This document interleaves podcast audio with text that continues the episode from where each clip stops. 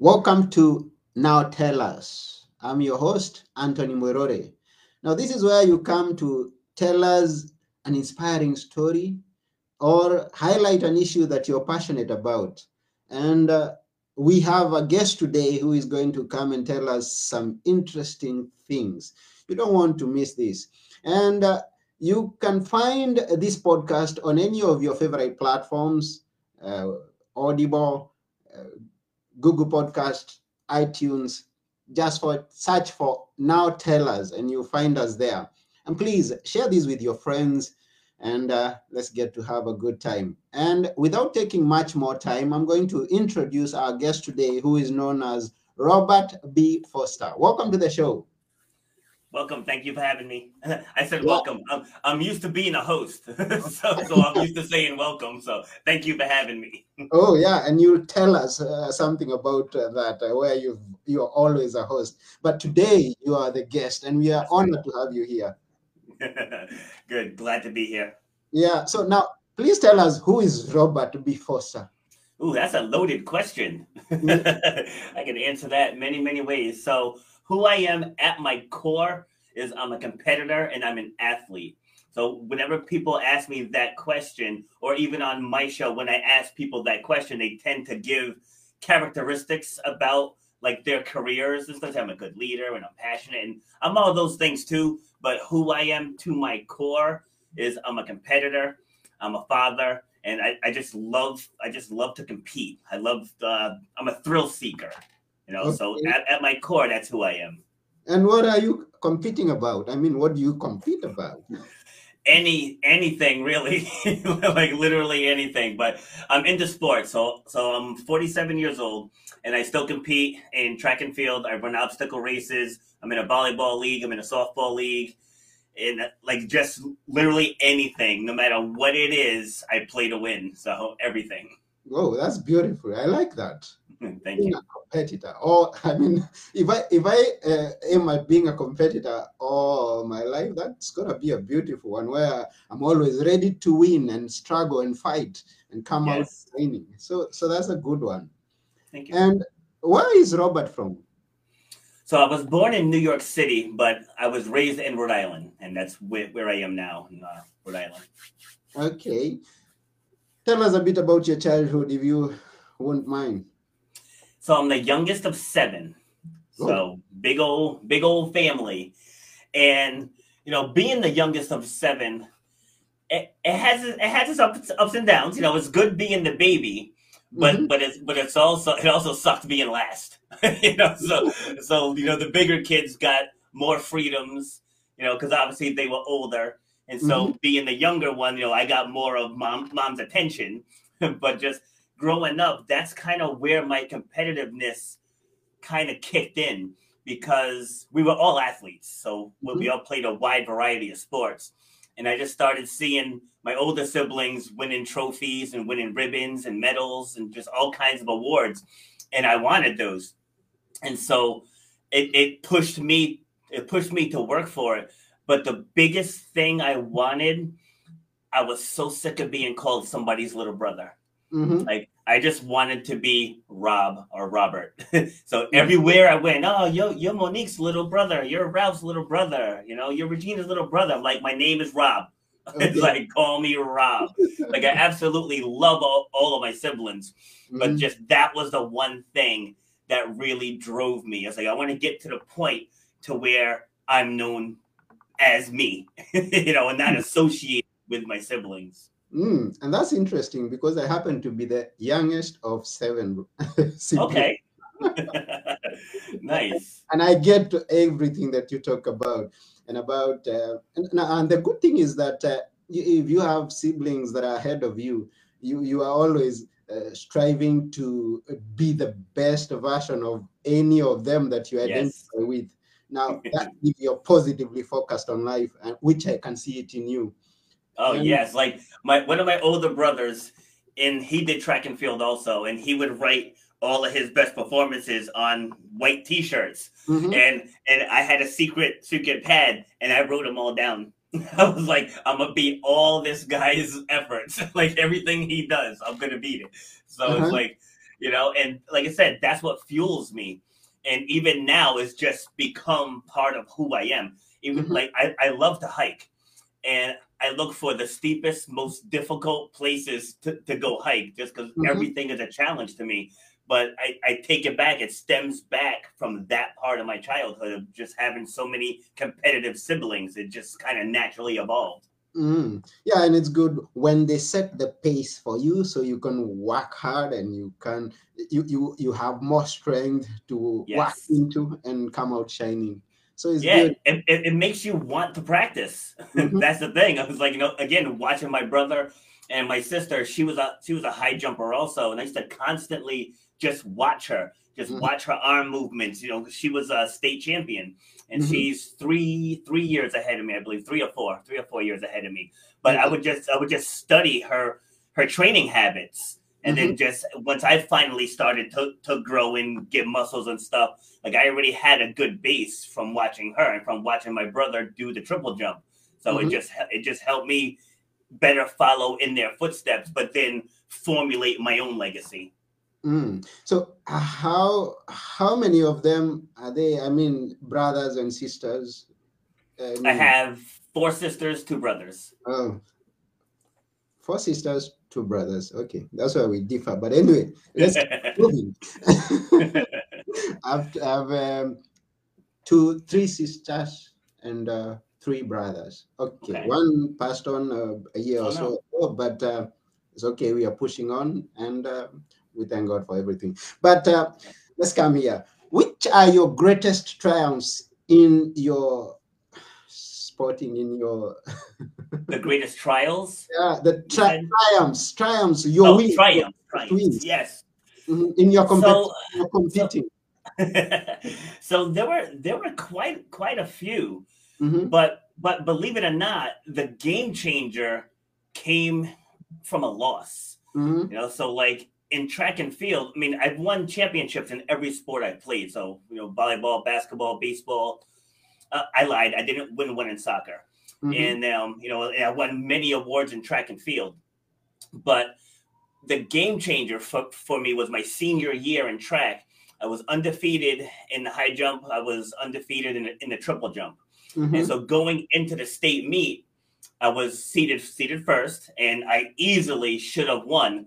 But this is the one time where doubt got into my my head mhm, because it, it had rained overnight, and I'm not blaming my dad by any means, but my dad got me the wrong size spikes. So I got like I needed quarter inch spikes, and he got me eighth inch spikes.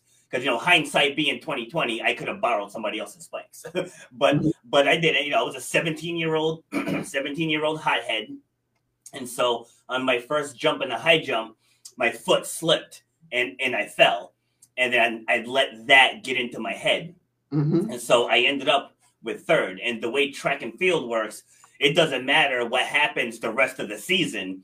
You know, all state is decided by your performance in that meet. Oh, Even though I went undefeated, broke three three records, I was still pushed down to the third team all state. And that bothered me for a very long time.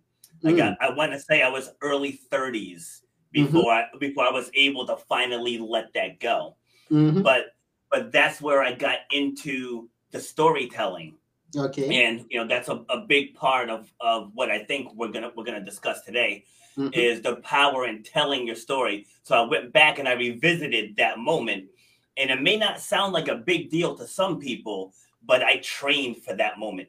I trained years to earn that title and to earn that level of all state, and so trying to trying to navigate through that wasn't easy.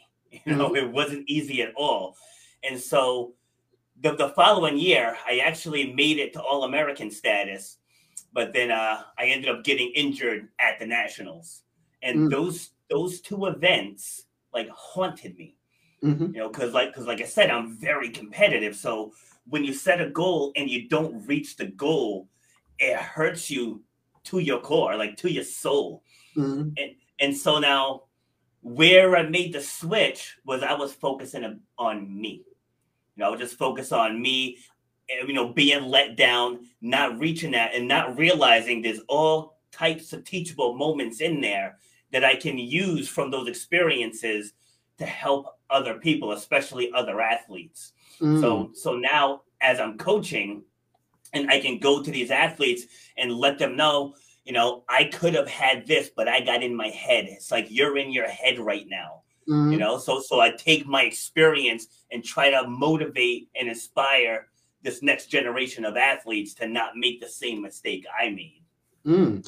And what happens in life is that uh, there are so many things we can do and uh, so many things that we have control over but then things happen in our lives where we have no control over the cards are dealt to us that we've got to play despite them being the odd ones out and uh, I, I admire the steps that you've made from those experiences from those losses and then that loss that you uh, hit your i mean you hurt your knee and you had to come out shining and uh, taking it to be a story to tell yes. and inspire people and move them from a point of pain into a point of power. And I like that. I like yes. and and so those two events mm-hmm. actually mm-hmm. helped me for what was to come next. Yeah. right. So and I took maybe about a 10 year absence from track and field. Started mm-hmm. managing re- restaurants, you know, be, became a dad. I have five of my own kids now. Mm-hmm. And I wanted to recapture myself because, you know, working in a restaurant, it's not easy, especially yeah. when you're the manager. And mm-hmm. um, I, like I was kitchen manager and general manager for a while and everything flows through you. So there's not a lot of downtime. You know, whenever there's problems that come into you, and I'm a happy-go-lucky type, and, mm-hmm. and unless I'm in competition, like if I'm in competition, then the beast comes out. But in everyday life, I like to have fun. I like to joke around and just laugh. And so, just sometimes as a manager, you can't. You have to be stern. You know, sometimes you have to let people go and you know, it's like I didn't like that aspect of it because I had to become someone I wasn't. So mm-hmm. it's like I want I want to get back to my athletic roots.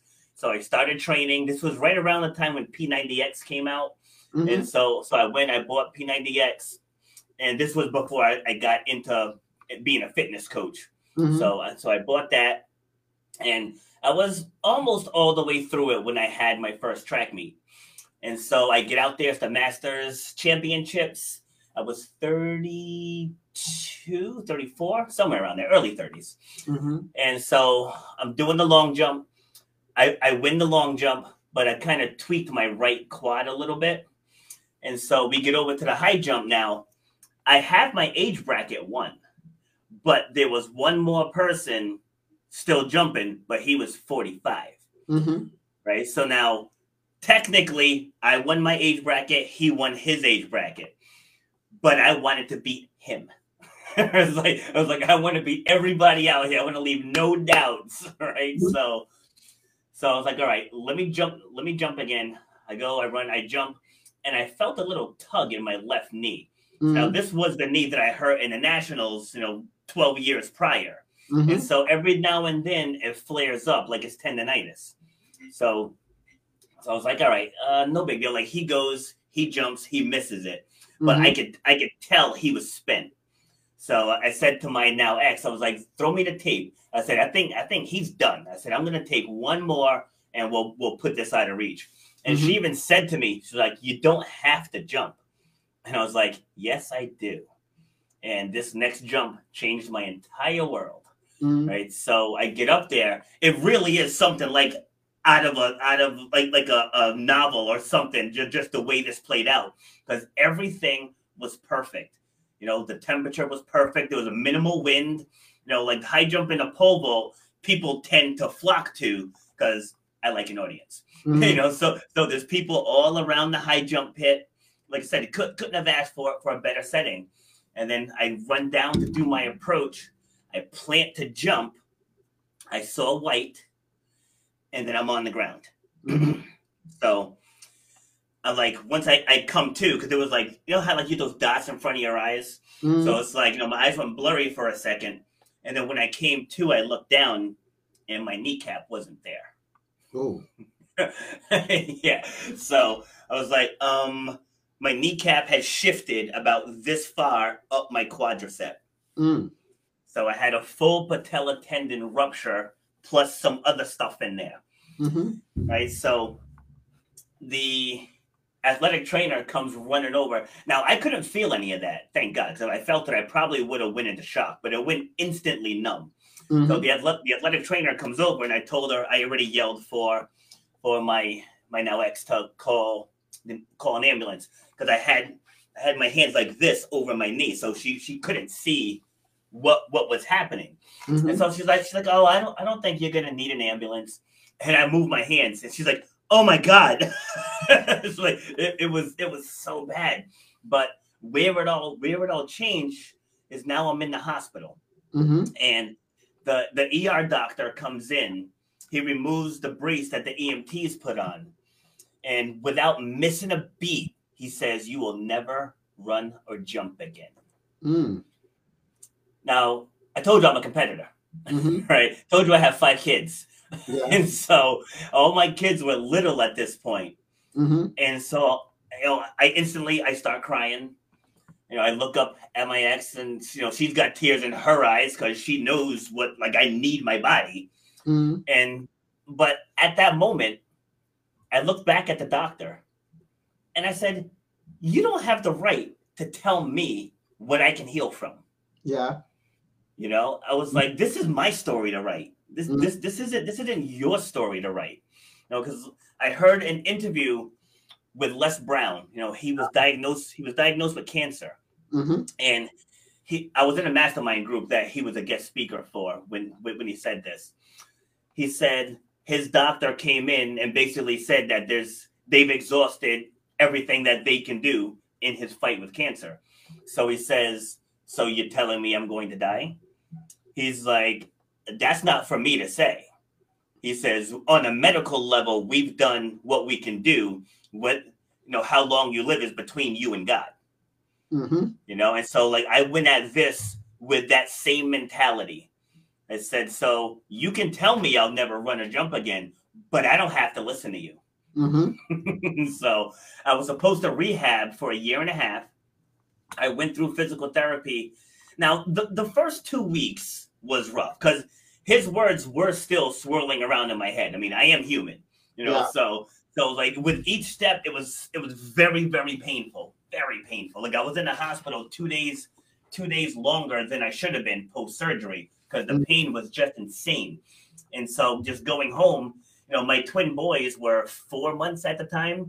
So we had to have a babysitter come to the house while my ex went to work and but she had to help me too so here i am i'm 34 years old i have a walker you know a walker is Mm. and you know just the thought that what if this guy's right and then everything changed when i went for my first follow-up appointment where the doctor told me i can start putting pressure on, on my, my, my foot so I, I went there with crutches so I start putting pressure, you know, start putting more and more pressure. Started, you know, walking with both crutches.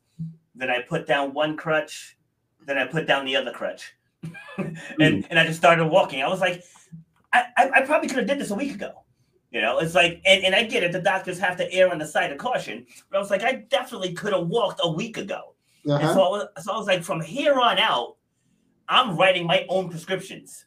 You know, it's like within within reason. You know, I'm not I'm not suggesting to people to not listen to your doctor. I'm just sharing what I did. And so each step of the way, they gave me minimum things to do, but they never said maximum Mhm. right? So I when I tell you, I was I was rehabbing all day, from stretching to the electric stim to just everything I could do, just you know, strengthening my hips. I was like, I'm making a full comeback. And so now we fast forward. This was I think five months, five months past that, right? Because this was in July. No, it must have been longer because it was getting it was getting warm again. Mm. And I was like, you know what? I'm gonna try to run. And I tried.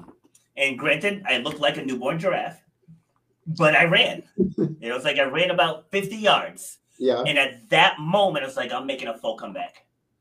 It's like I'm making a full comeback. It's like because it's not about what happened, hmm it's about how you bounce back from it. Oh. And so when I'm working with people in creating their stories and helping them tell their stories, so many people are stuck on the what happened. Mm-hmm. You know, I said it's not about what happened. Mm-hmm. It's about what one second after it happened through today. It's Mm. like that's the story.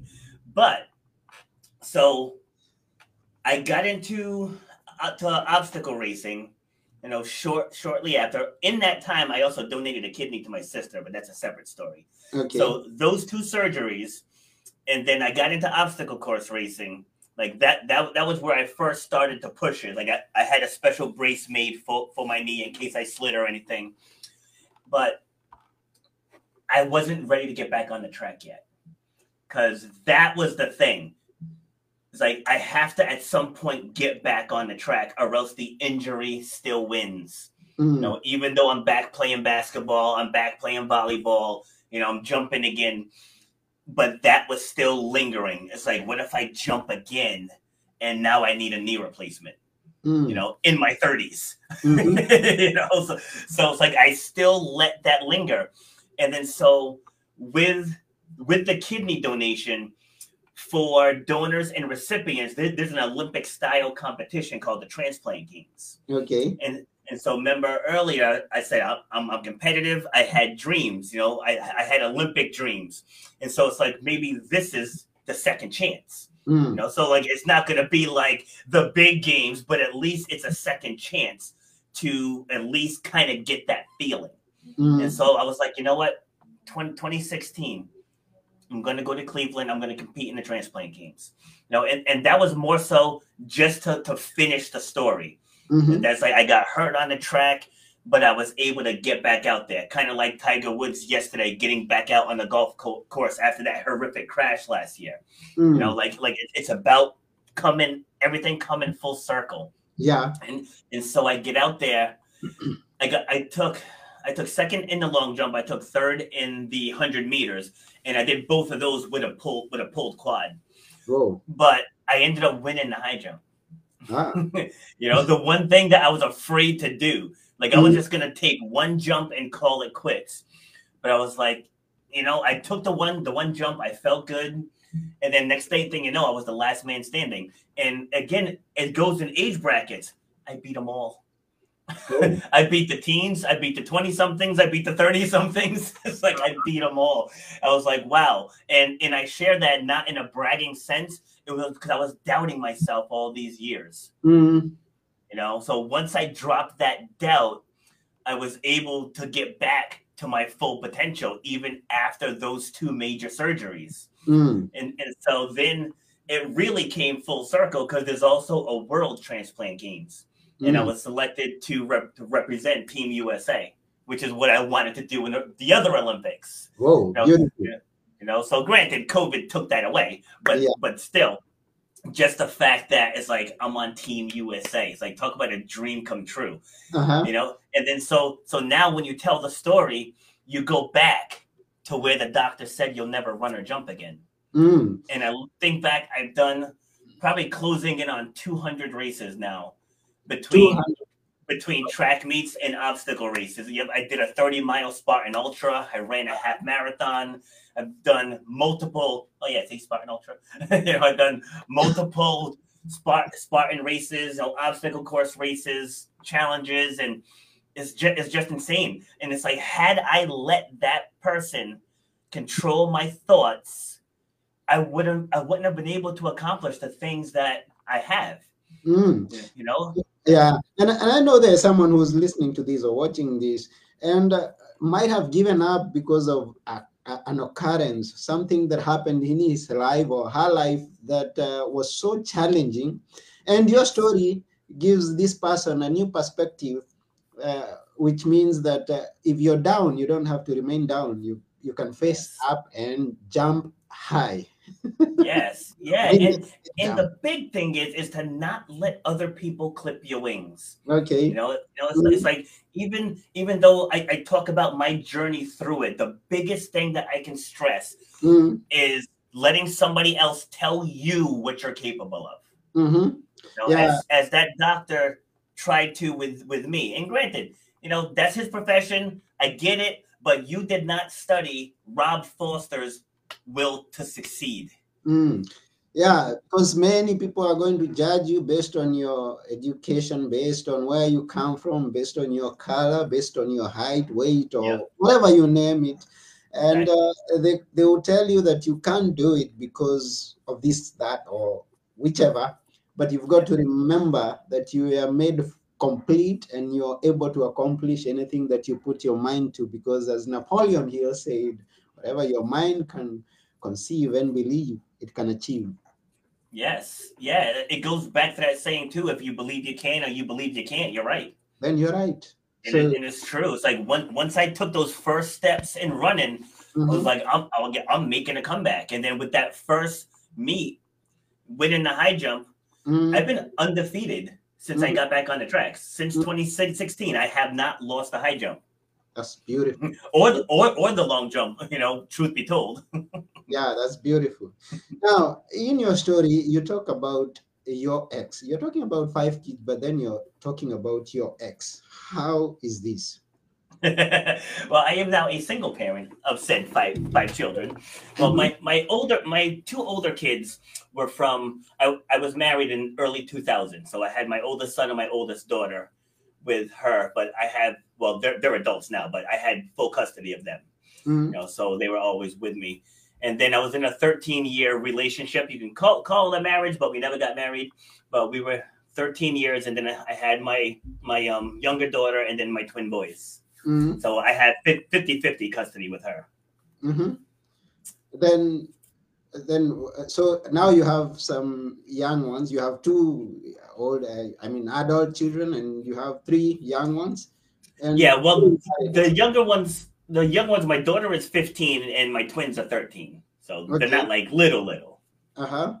But you're remarried again. Oh, no, I'm single. You're still. Oh, yeah, I had that. That escaped me. But I said, how do you manage it? That, that's interesting. How do you manage it? You know, I tell people it's it's no different than having two kids. You're just adding three more. so so it's like, it's like you feed one, you feed five. You buy clothes for, for, for two, you buy clothes for five. It's you just make it happen. You know, Mhm. like there's there's no there's no real real secret to it because people always ask that like, oh, I could never. Like if you had five, you could. Yeah. it's like you, you don't have a choice. Uh-huh. You know, it's like you, you just you just have to you just have to prioritize it. But that was a big reason why I left the restaurant industry because I, I couldn't go to some of the school functions or, or I, I'd show up to the sports games all late because something happened at the restaurant and I couldn't leave on time. You know, Mhm. so so the biggest thing with having a big family is that you got to have time available. Mm. You know, Yeah. If you don't have time available, then the other parent's going to get run down. I mean, I'm I'm by myself now, but I mean, just in the two family household, Mm. you know, having that many kids, you know, having time available is key. Mm. So, how was the trans- transition, if I may ask, from being the manager into whatever you moved into? You're going to tell us. well, the transition it was it was gradual because you know being being an athlete, I like I knew how to train myself, and so I was like, you know, let me let me just work out with a couple friends and just see how this goes. Mm. And so I have a garage, and I'm, I didn't get the handyman gene. so I gutted it out and I turned it into a gym. And again, it was more so just for me because I was bringing the stress of the restaurant home, you know, Mhm. and snapping at my ex, snapping at the kids. You know, it's like just was very irritable depending on how stressful the day was there. So I would come home, say hi, go in the garage, and let off some steam. You know, and so then I'd come back, come back in more relaxed, more calm, more focused. You know, so I could focus on the family. Mhm. And so I was like, well, I have all the space. It's like, you know, maybe, maybe I should tra- train a couple people, you know, make a make a couple bucks on the side. And so I started training one and started training one. And then the two jumped to 14 like overnight. and then it just grew and grew and grew. and Next thing you know, I had 40, 40 clients training out of my garage. Mhm. You know, so truth truth be told, I actually started training in the spare bedroom. Mm. Yeah, so I actually got people to come to my house and work out in my spare bedroom. And so so then I moved to the basement, then I gutted out the garage once the basement wasn't wasn't enough space. Mhm. So I got to the point where I was making similar money, training Mhm. 12 hours a month. 'Cause I was only doing three classes a week, three one hour classes a week. And right, yeah, it was Monday, Wednesday, and Saturday. Mhm. So 12, 12 hours a month versus 60 hours a week, 240 hours a month. You know, and so here's just three hours a week, 60 hours a week.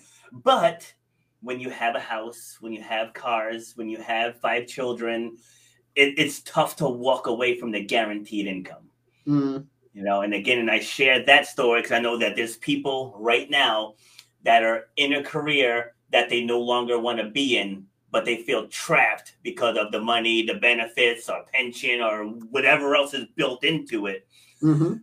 so for me the universe intervened and i lost my management job so never never been fired before. A day in my life i was totally blindsided.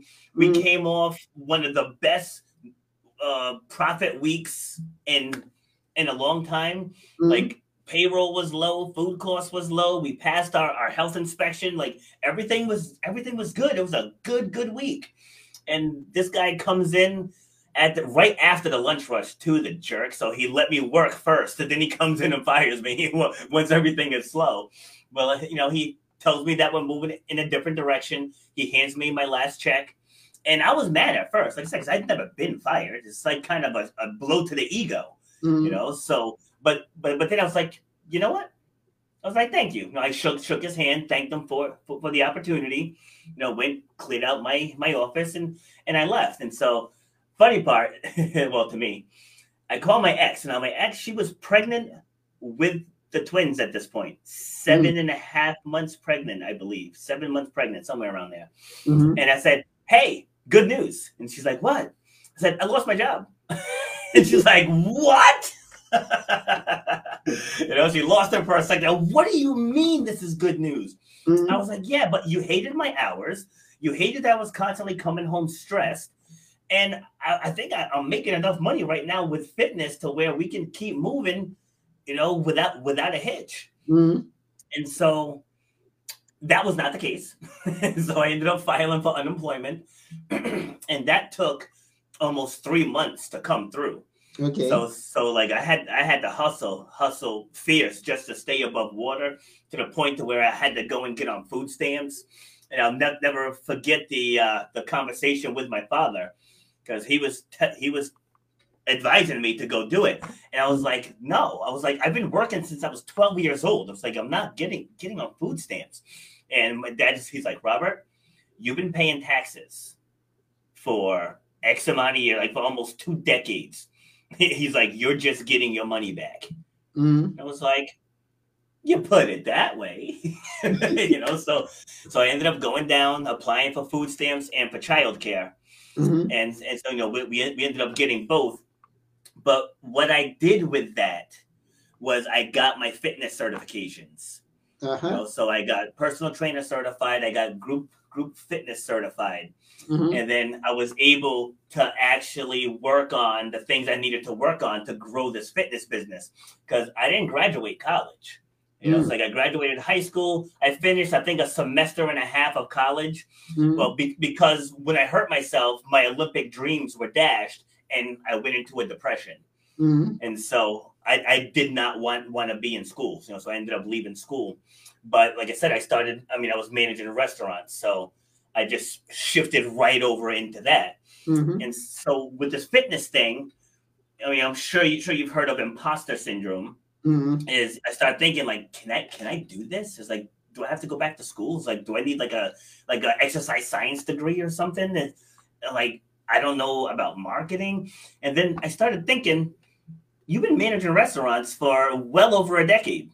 You know, I was like 15 years. Like you, you were doing hiring, you were doing firing, you were doing sales forecasting, you were doing inventory, you were calculating payroll costs, you were cal- calculating cost of goods sold. You know, sales forecasting. I, th- I think I said that already.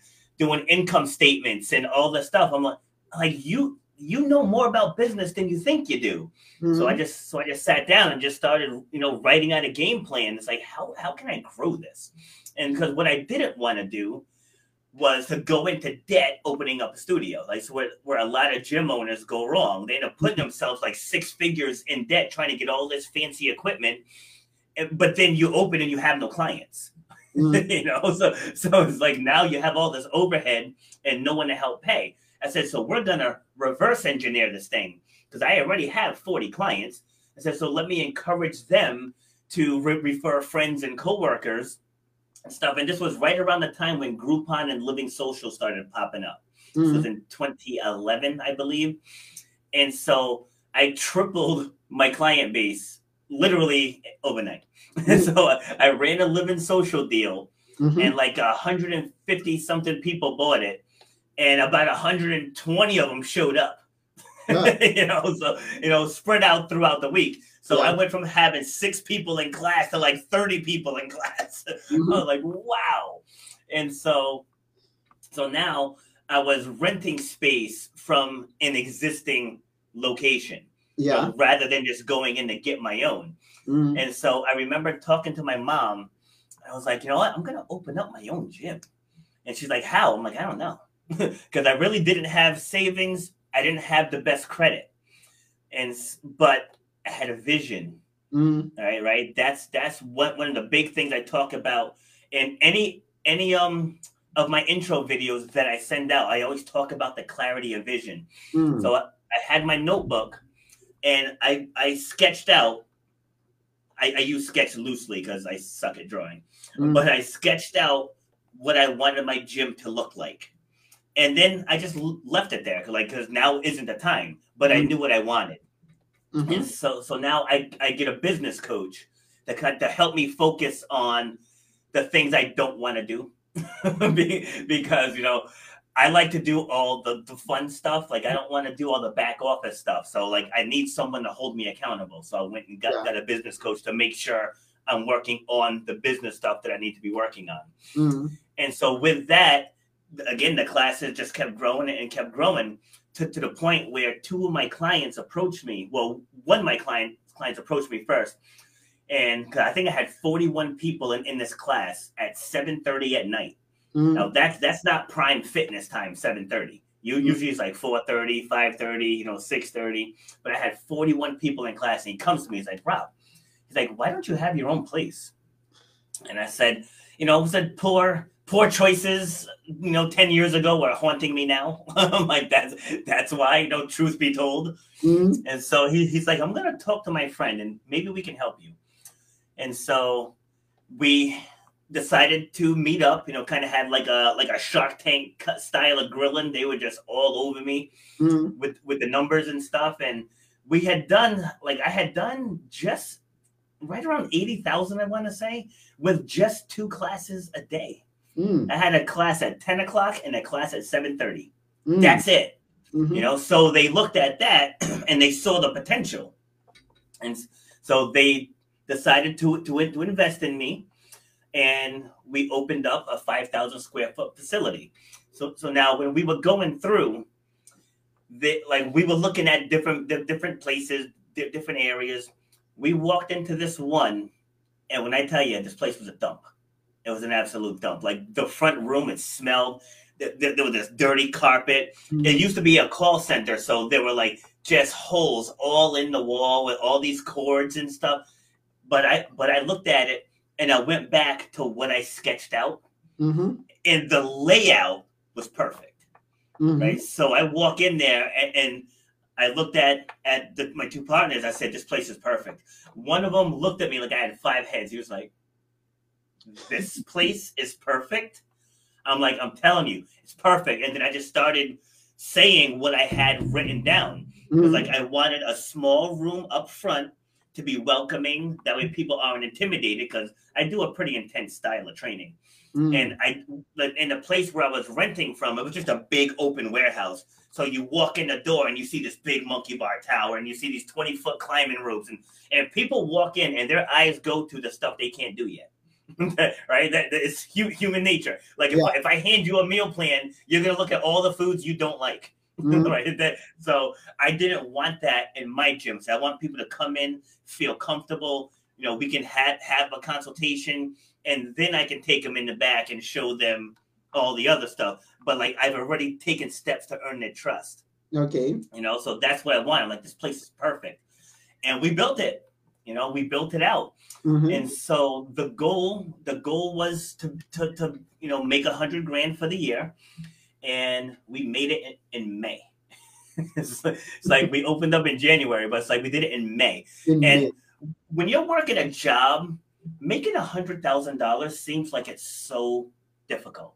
You Mm, know, so difficult mhm. and it's really not it's like once i once I, I i went from just those two classes a day up to six and it's like people would just come in in droves you know i was like Mm. this is insane it really is like this is insane but one thing i caution people is to you have to define what success means to you so even though it was great I employed seven other trainers. You know, my ex and I, we were working together there. She's like she left her job to work with me in in the facility. You know, like my kids were my birthday party team. You know, because like we did birthday parties on the weekends. Mhm. But like it, it got so big that it started to not be fun. You know, and that's what that's what what I didn't want.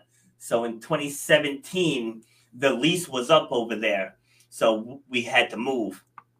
So we, we uh, like I ended up downsizing, Mm, and it's like yeah, it's not bringing in as much rev- revenue, but I'm way happier. You know, so like people always say money doesn't buy happiness, and they're not wrong. Sure. they're, they're not wrong at all. It's like you, you you see very well off people with drug problems or alcoholics. You know, they're you know promiscuous. Like there's so many things that people use to to escape the pressures of their success. Mm, So that so that's why I tell people like, what does it mean to you? For me, it means being available for anything that my kids need. Mm. So Now, when you say that it, it lost the fun, I mean, what do you exactly mean? Was it uh, taking much more of your time? I mean, uh, much stress, more taxes, or what? What exactly? well, the overhead was one thing. Okay. you know, having business partners was another. Mhm. you know, so, so it's like, you know, all this money sounds good gross. You know, gross Mhm. two hundred and eighty thousand dollars. Yeah, but that's not net.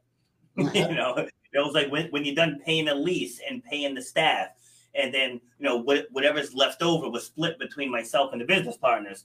So it's like after doing all of that, I'm making a little more than I was making as a restaurant manager Mm, you know, you know, and having that many clients, the phone doesn't stop. yeah. Doesn't stop at all. And with fitness, you have to make yourself available because it's Mhm. like you're not the only gym. Yeah. so, so if they call you and you you don't answer, they're, they're gonna call the next one on the list. hmm You know, so Yeah. like I'd, I'd be out to dinner with the kids and, and you know with the kids and my ex and the phone's just vibrating and vibrating and th- there were times where I'd have to actually get up and take the call. She's like, "You're taking a call now?" I'm like, "They're calling now." you know, like if people are ready now, I have to take the call. So Mm, just think things like that just just added just added pressure. You know, mhm. so it ended up put, putting a strain on the relationship, and you know, I was still able to make it. I'd say to probably ninety percent of all of the kids' things because I Mhm. could schedule I could schedule trainers to cover me so I could be where I needed to be. But it was just that, and then just all the back office stuff, just the doing the meal plans and the weigh-ins, and and and it, it doesn't sound sound like it's a big deal, but when, you have ninety people doing a challenge, Mm, it's it's tedious, it's time consuming, and and tracking everything. Like it was it was just on such such a large scale mhm. that I just didn't want to do it. Like like I was saying earlier about having a business coach to help me do the things I don't want to do. Yeah, it's yeah. it's all of that stuff. Like being in the gym, Mm, that's my wheelhouse. Like being with the athletes, that's my wheelhouse. Like the back office stuff just doesn't do it for me. Yeah, and one thing I like about this story is that uh, the fact that from the beginning, like uh, many people who are listening to this or watching it, so many times we underestimate the potential that we have. Yes. But uh, what actually happens once we get started, one thing leads to another, into another, into another, until you find yourself that you've grown to an extent that is enormous, some some place that you may not have imagined before. So uh, taking an action over something that you have a vision about is very important, I believe. Yes. Mm-hmm. Yeah, yeah. And so like it was it was nothing within the gym. You Mm-hmm. know, I loved being in there. I loved having the big classes because Mm. remember I said a while ago I like an audience. Mm. so, so it's like the bigger the class, the better. And as a kid, I always wanted to be a DJ. So like I had a DJ speaker in there. I had a microphone. Like it, it was it was like a performance every Yeah. time in there. It was, it was like a performance. It wasn't just just a workout Mhm. and and so like that that aspect I miss. It was just once I leave the gym, all the stuff I have to do to keep everything afloat. Like that's the part that didn't become fun. Mhm. Now, um, so you downsized. You went to a smaller facility, and uh, what led to the separation? That you talked about the strain on the relationship. Uh, I guess with your ex. Where did it all come to an end, and you parted ways? If you Well, may, when. Well when when we met, we were we were both working in a restaurant, so we so we we had that in common. you know Mhm. and so she wanted to to go to go become a medical assistant you know, Okay. so she went she went back back back to school she got that certification then she got into that field and so just you know the conversation just started changing a little because like i don't care about that industry you know it's like, it's like i, I want to hear you talk but i really can't you know like some of the things you see in a hospital like i don't care to hear about you know just some, some of those things you know like uh, you know somebody coming in on, on a stretcher after an accident. I don't I don't want to talk about that. You Mhm. know, so so like our communication just started getting lower and lower, and then once she once she stopped working at the gym, it's like we we just completely just grew apart. Mm. You know, it just Mhm. happens. Okay, yeah, things happen. But uh, the thing is that uh, whatever happens, life goes on and you're moving on with your life. Yes. And uh, because we are just about uh, getting off time, uh, let's hear about why you are the host and not the guest. That's why you are used you are used to. All right, so this was in right around 2010, 2011. Mm, there was a, a platform called Blog. Uh, Actually, I think it's still out there. Blog Talk Radio. And Yeah. so I hosted. I, hosted a show there called "Shut Up and Exercise." mhm, And so it was just about because so many people make excuses when it comes to fitness. Like, oh, I don't have time. Uh, I don't have the money, or I, I have kids, and th- th- there's just always some nonsense why why they can't do it. mhm, And and so, and I, I say it's nonsense because if you want to, you can find time.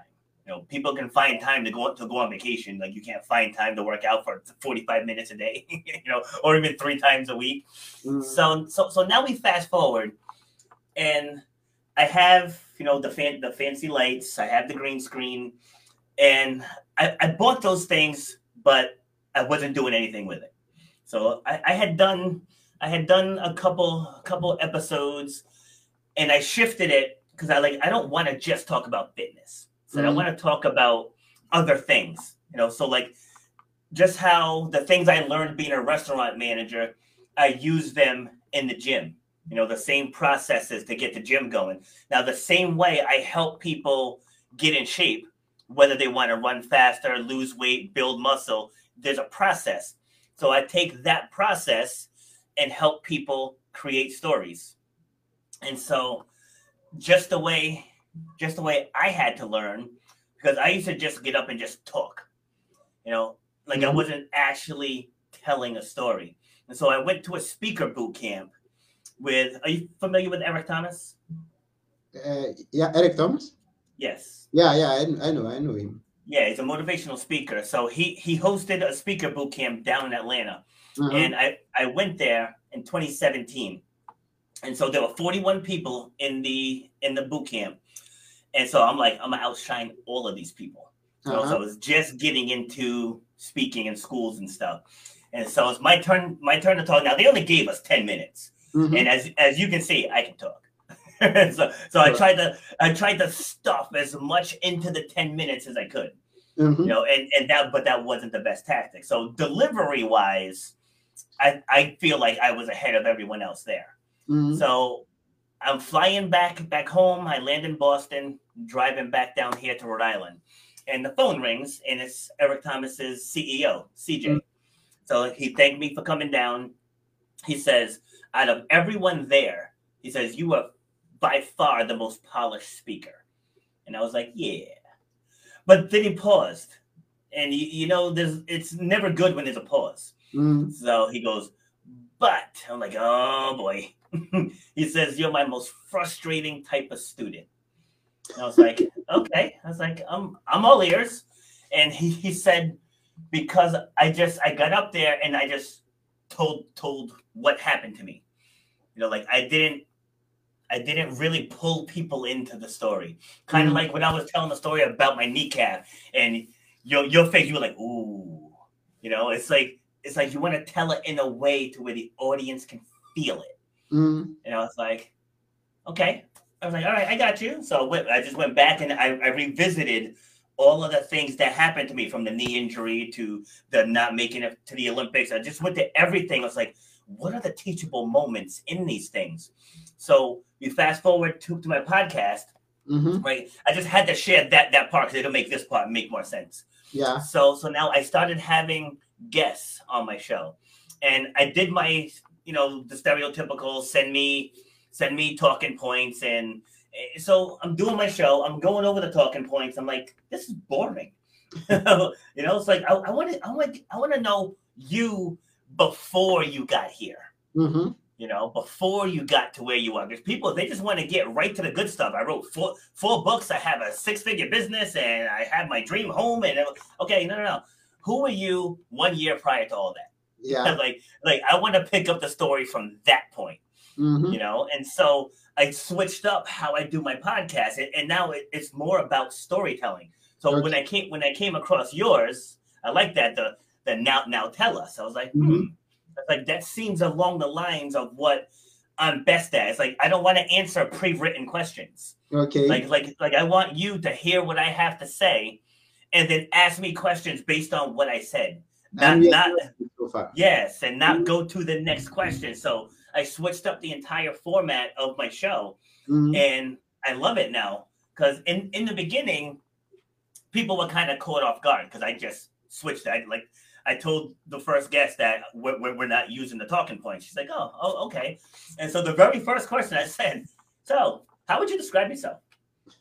And she was like, um, uh, she, she's like, that's a really good question. I'm like, how can you not describe yourself? like you've been you your entire life. And, and so, and through that, I created a program called Speak About Yourself Out Loud.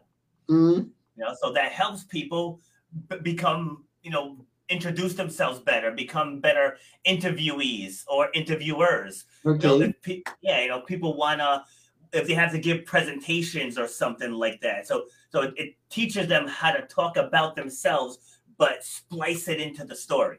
Mm. You know, so from those two events, I created the Shut Up and Grind podcast, and and Mm. so, and now it's like we have, I believe we're in, we're heard in thirty five different countries now, Okay. and and again, when I first started, I'm like, why are people gonna listen to me? And Yeah, you got Joe Rogan out there, you got these Hollywood stars that have podcasts, these professional athletes that have podcasts. Like, who's gonna listen to me? But then it's like, you know, if I don't do this, no one will. Mhm. so I just got started, you know, with just organically growing growing the audience. Like I don't I haven't put a cent into marketing it. It's Mhm. just, you know, I do like you. I stream on my two Facebook pages and I stream onto YouTube. Mhm. And then I, I just share them, you know, the get the guests share them. Mhm. And then I do panels where I bring back five of, of my of my former guests and we Mhm. just have roundtable discussions o- over a particular topic. Like I'm collaborating with with uh, three of them. We're gonna put on a speaking event later this year. So it's like you just never know what can come from speaking to each guest, but but speaking to them from the heart versus off of pre pre written questions. Mm. And that's beautiful. It takes, takes us back to where we were talking about uh, us doubting ourselves, right? Yes. Action, and from that action, into something that uh, you may not have imagined. This, someone who's listening to this, and you may have a dream inside of you. You've got to come out and achieve that dream, and you've got to uh, stop doubting yourself. Take that action, and uh, that action is going to lead you to the and the action that could be very important right now is reaching out to Robert B. Foster and asking him to guide you your way out. your I love that. yeah. So, uh, why? How can we reach to you? And uh, now, you, you with, with the trainings, how do you do this? These trainings. Uh, now, you talk about speak about yourself out loud. The program. How do you do it?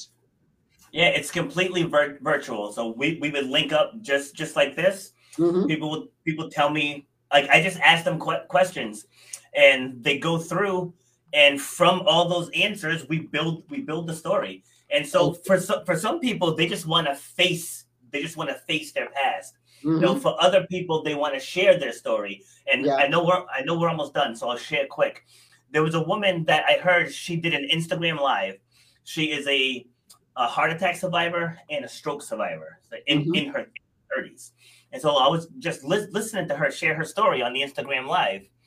And I reached out to her because I was like, I can help you better tell that story if, if you like. I said, I know you don't know me, but but I heard you. And I just feel that there's more power there that we can tap into.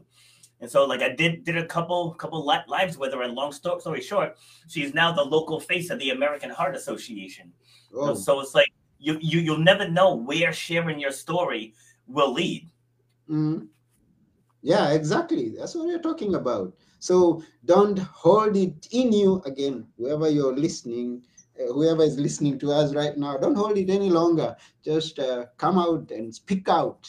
And uh, yes, your story could be that light that someone out there is waiting yes to um, uh, move around some dark places and come out shining so Absolutely. why not get a direction on how to tell it from robert and just tell it just do it just do it yes and to, and to, add just one last thing because mm-hmm. you you had said to just get started i just want to just add on yeah just get just start ugly right start ugly Again, I started my, my gym in my spare bedroom. I got women to come to my house to train in my spare bedroom for fitness. you know what I mean? So it's like go with what you have. If you're passionate about what you do, people will come to you. Mm. Know, mm. like I didn't start even when even when we opened the five thousand square foot uh, facility. We mm. didn't start with with everything. I think we had two medicine balls. We had maybe four or five kettlebells. You know, we had some generic sandbags, and then over time we added. And mm. over time, we add. Now I have a full arsenal of equipment, but we did it over time. It's like you don't have to thrust yourself into debt. You know, everything doesn't have to be perfect for mm. you to start. Start Just start ugly. and let it organically build. Just Start ugly. Yo, what a beautiful statement. start ugly. Just get started. So, how can people reach you? Okay, well, right now my website is under construction, but it's robertbfoster.com. So that should be that should be done shortly. And then you can find me on Facebook, same same thing at Robert B Foster. On in, Instagram, just gonna add a couple underscores. It's Robert underscore B underscore Foster. Oh, so many underscores. we well, going- well, my well, my name is common, so.